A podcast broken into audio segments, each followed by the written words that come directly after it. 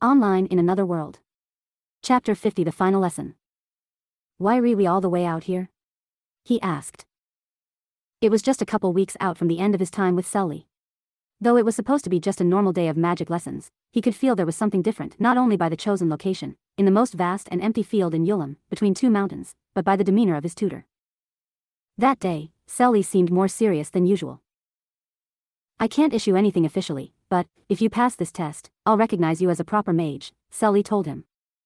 Huh. He looked at her. It came out of nowhere, but the young, demure woman wasn't playing around as the gentle breeze brushed her silver locks. Celly brushed her hair behind her ear. It's the same bar that is set to gain entry into academies like Wileria. You must be able to summon an Emperor-class spell. If you can't do that, you won't even be welcomed through the front doors. He was a bit confused. I'm not entering any academies, though. You want to become an adventurer, don't you? Celly asked. Well, yeah. Then this is the level you need to be at, Celly told him. It was a jarring change of pace for her to talk sternly with a certain strictness to her voice, but he followed along. It's kind of hard to imagine the cute, gentle Celly is actually kind of scary when she's serious, he thought. They were both standing under a colossal tree that towered high in the center of the flourishing field like a pillar of nature. It had a name, his mother had told him about it when he was little, the grandfather of Yullim. Celly looked forward, those who can use magic are valuable in the eyes of adventurers. Mages are sought after, but that means there is a lot of responsibility on your shoulders. You're not aiming to solely be a mage, are you? He shook his head, glancing down at the sword he wore at his hip. Swordsmen are as plentiful as grass. It's something that anybody could pick up, poor or rich. Magic is not, it's inherent. What I'm saying is, become the best mage you can be, that's how you'll get far in this world, Celly told him. I see. He nodded, why is an Emperor-class spell necessary, though?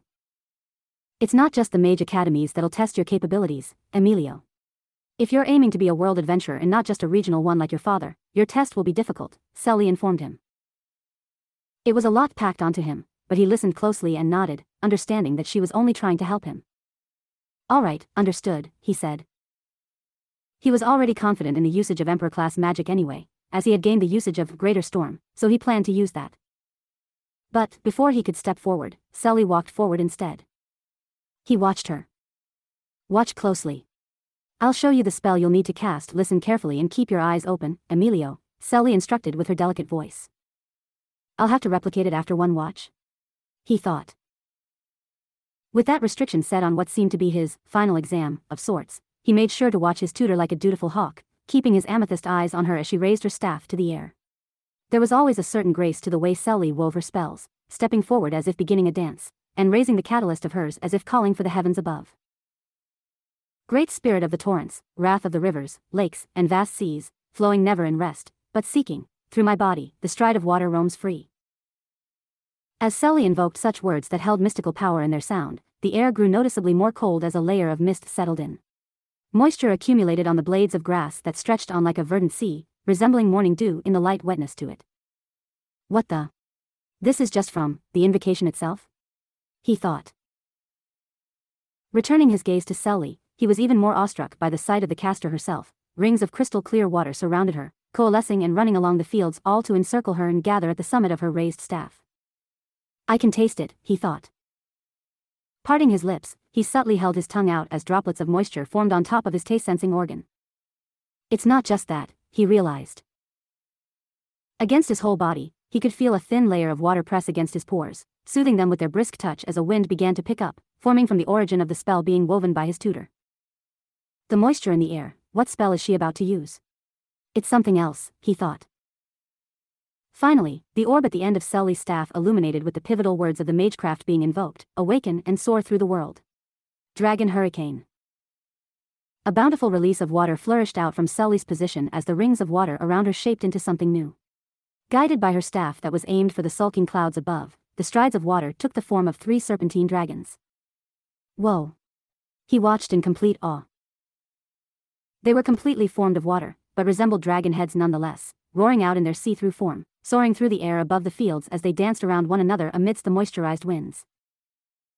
Epic was the first word that came to mind to him when witnessing the grandiose conjuration of water magic. The dragon heads held a length of several meters, imposing yet beautiful.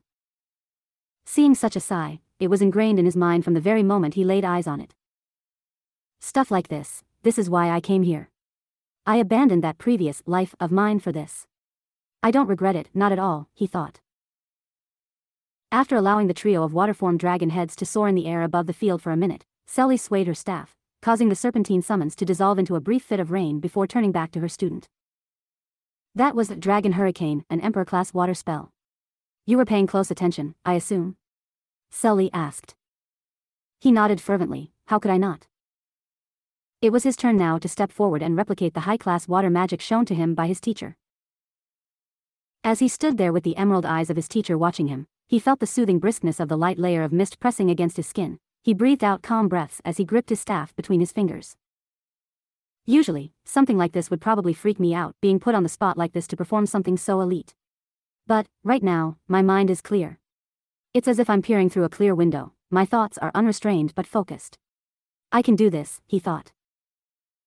Celly watched him closely as the boy held his wooden staff up to the sky just as she did. A focused breath was inhaled through his lips before he began. In his mind, he embodied the state of water to its utmost, feeling almost as if his physical form itself was blending with the moisture in the air. Shapeless, formless, that's water. If you hope to manipulate an element, you should first know what it's like to be it. That's what I've learned, anyway, he thought. Great spirit of the torrents, wrath of the rivers, lakes, and vast seas, flowing never in rest, but seeking, through my body, the stride of water roams free. As he ushered in the invocation of the Emperor-class magic while visualizing its existence throughout his body, he was taken aback by the sudden manifestation of mana that arose from him. All around him, droplets of water conjured in the air as if rising from the morning dew that stretched on. There was no need to imagine it anymore, it indeed felt as if he was one with water as it soothed his skin and fluttered around the wind, swaying in the air unlike rain that only fell downward. This is, it's nothing like what I've used before, it's amazing, he thought. As he glanced around, strands of water danced around him, circling around him and eventually focused on the summit of his staff. Even Celly was left shocked at the sight, it was clear that he had grasped the high-level magic just after one showing. Celly watched quietly with her lips slightly agape. Focusing once more, he let out the final words of the invocation, awaken and soar through the world, dragon hurricane. He stumbled backward as the water-formed dragon heads unleashed into the sky above, nearly falling back as he was left in awe, watching the creatures of Aqua soar in the winds. It was his own creation, seeing it flourish in such a grand form was nothing short of inspiring to his dazzling eyes. Almost as surprised as him, Celly looked up as well with a small, melancholic smile, catching him by the shoulders as he had nearly fallen over backwards.